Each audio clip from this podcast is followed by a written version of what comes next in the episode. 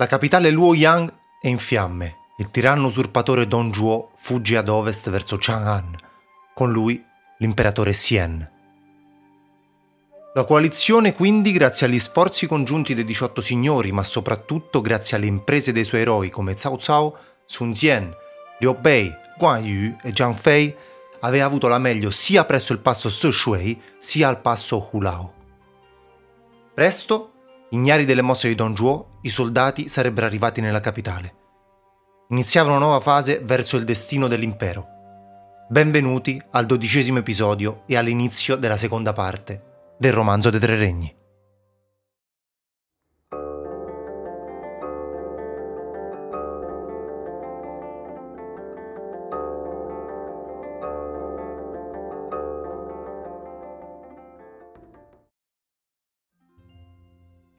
Saputo che Dong Zhuo era in marcia verso Chang'an, la guarnigione al passo Sushui abbandonò la fortezza, che quindi fu subito oltrepassata da Sun Jian, mentre Liu Bei e gli altri lord superavano il passo Hulao.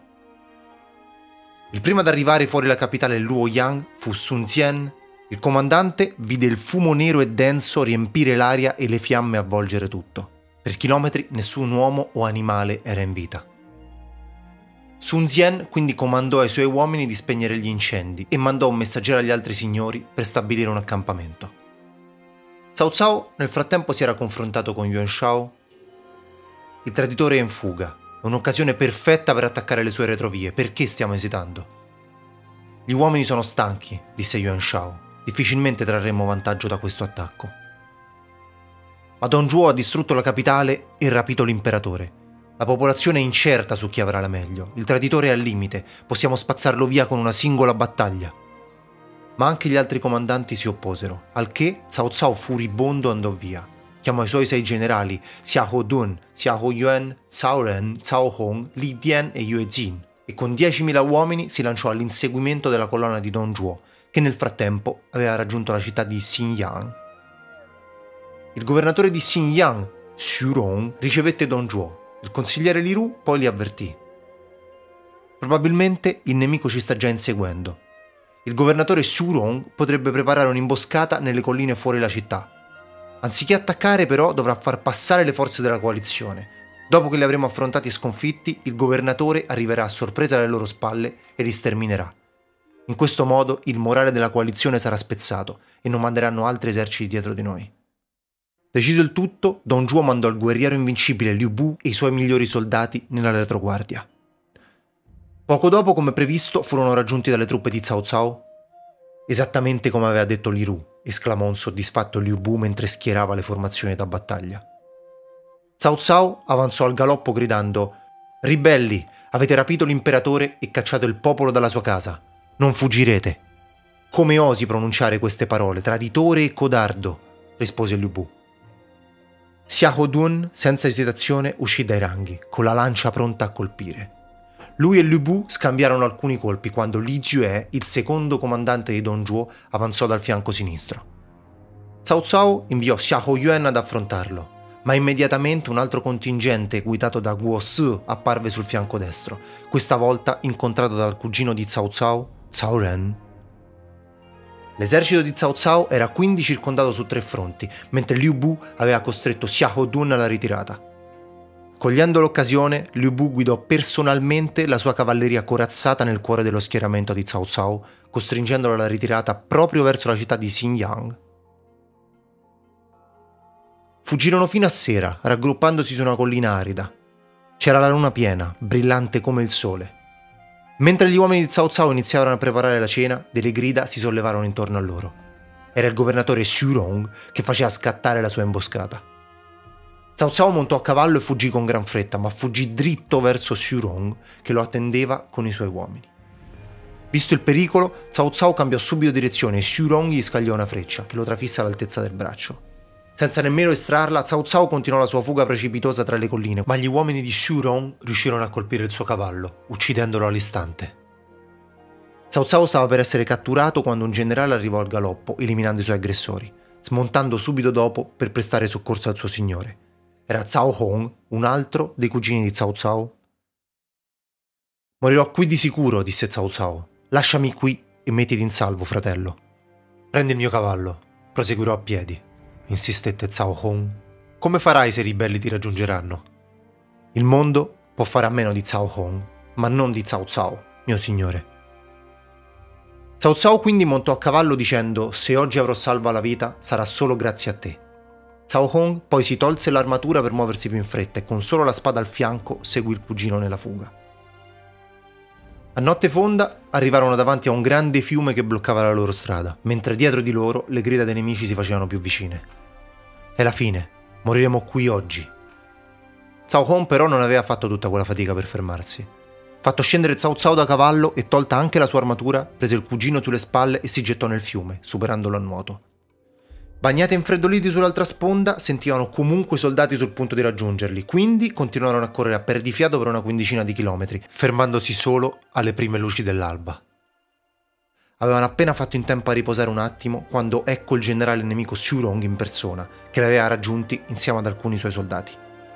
Di nuovo sembrava finita per Cao Cao, quando arrivarono Xiahou Dun e Xiahou Yuan con alcune decine di cavalieri. Non osare avvicinarti al nostro signore, Xu Rong. Xu Rong provò a organizzare un attacco, ma Xiahou Dun lo eliminò con un singolo colpo di lancia. Presto i suoi uomini furono uccisi o messi in fuga. Poco dopo anche Cao Ren, Li Dian e Yue Jin si ricongiunsero al gruppo portando alcuni superstiti. Dei diecimila che erano partiti rimanevano solo cinquecento uomini, che si misero in marcia verso l'accampamento della coalizione. Nel mentre Dong Zhuo proseguiva indisturbato verso Chang'an. Nel frattempo, Sun Jian aveva stabilito un quartier generale della coalizione dentro Luoyang, dato che i suoi soldati erano quelli che si stavano occupando di spegnere gli incendi, mentre gli altri signori erano accampati all'esterno. Per la precisione, il campo di Sun Jian era vicino al palazzo, in modo da poter supervisionare personalmente i lavori per ridare un minimo di dignità a quello che era un luogo sacro per la dinastia. Poi Sun Jian fece costruire delle strutture di legno per ospitare gli altri signori, in modo che potessero raggiungerlo, pregare e fare delle offerte e sacrifici nel tempio imperiale. Quando la cerimonia fu terminata, ognuno tornò alla propria tenda. Sun Jian invece rimase sveglio, la mano poggiata sulla spada mentre osservava il cielo. La luna e le stelle brillavano quella notte, ma una specie di nebbia oscurava la zona della stella polare.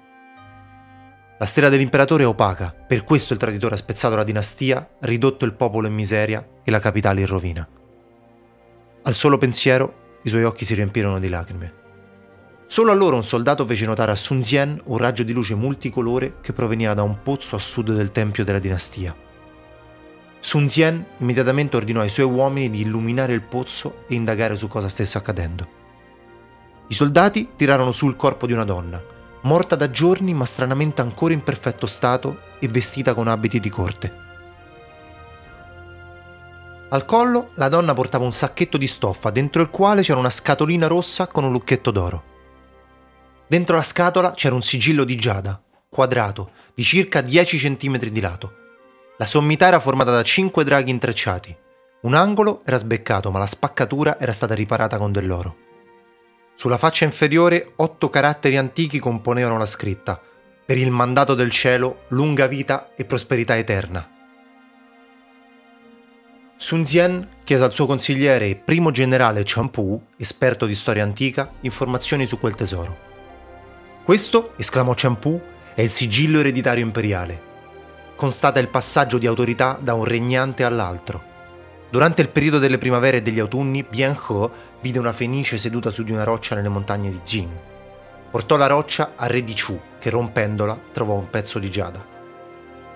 Nel ventiseiesimo anno della dinastia Qin, il duecentoventuno avanti Cristo, circa quattrocento anni prima di dove siamo ora, ovvero il centonovanta dopo Cristo, il primo imperatore Qin Shi Huang comandò che da quel pezzo di giada fosse ricavato un sigillo, e l'Is... il primo ministro del primo imperatore incise personalmente gli otto caratteri sulla faccia inferiore. Due anni dopo, mentre l'imperatore si trovava in navigazione sul lago Dongting, alte onde per poco non affondarono la sua barca, finché lui non gettò il sigillo fuori bordo in segno di offerta agli dei, calmando le acque. Anni dopo, a Huayin, l'imperatore incontrò per la strada un vecchio che, porgendo il sigillo ai suoi attendenti, disse: «Riporto questa a sua maestà». Appena pronunciate queste parole, l'uomo scomparve nel nulla. L'anno dopo, l'imperatore morì Il sigillo rimase in mano alla sua famiglia, finché suo nipote, Ziying, l'ultimo imperatore di Qin, non donò il sigillo all'antenato supremo Liu Bang, permettendogli di fondare la dinastia Han. L'angolo spezzato e poi riparato con l'oro invece deriva da un evento successo duecento anni dopo la fondazione, ovvero durante l'usurpazione di Wang Mang. L'imperatrice madre usò il sigillo per colpire due ribelli, danneggiandolo. Liu Xiu, l'imperatore restauratore della dinastia, poi rientrò in possesso del sigillo che è stato tramandato fino ad oggi. Ho saputo però che durante l'uccisione dei dieci custodi regolari e il caos generato a corte da Yuan Shao e i suoi, il sigillo imperiale era andato perduto. Se il cielo lo ha fatto finire nelle tue mani, significa che sei destinato a raggiungere il trono. Ora però non dobbiamo rimanere qui nel nord a lungo. Dobbiamo rinforzarci e pianificare. Torniamo quindi nelle nostre terre nel sud-est, nello Jiangdong. Letteralmente Jiangdong significa a est del fiume, ovvero a est del fiume azzurro che scorre nel sud della Cina. Nelle mappe dell'episodio comunque renderò abbastanza chiara la questione. È quello che penso anch'io, disse Sun Jian. Domani mattina fingerò una malattia e andremo via.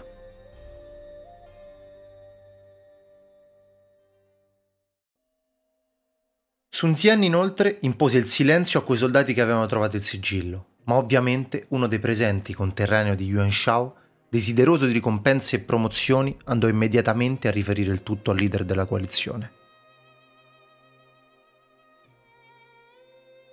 Il giorno dopo, come da programma, Sun Jian andò da Yuan Shao per congedarsi. Questa lunga campagna ha lasciato degli strascichi sulla mia salute. Devo tornare a Changsha per recuperare, ma prima sono venuto a portare i miei saluti. Conosco la malattia che stai accusando, disse Yuan Shao ridendo. È un caso molto grave di sigillo ereditario imperiale. Sun Jian impallidì ma provò a tenere una faccia di bronzo. Che cosa intendi? Abbiamo organizzato questa armata per liberare la corte dai traditori, disse Yuan Shao. Il sigillo imperiale appartiene alla casata degli Han. Dato che l'hai trovato, dovresti presentarlo pubblicamente al leader di questa coalizione, cioè me, in modo che io possa riconsegnarlo all'imperatore non appena lo libereremo da Dong Zhuo. Non capisco. Come fate a dire che io ho il sigillo imperiale? Allora cos'è l'oggetto che hai trovato ieri notte in un pozzo del palazzo? Lo interrogò Yuan Shao. Che oggetto? Non ho trovato nessun oggetto, perché mi accusate di queste cose? Yuan Shao stava per perdere la pazienza.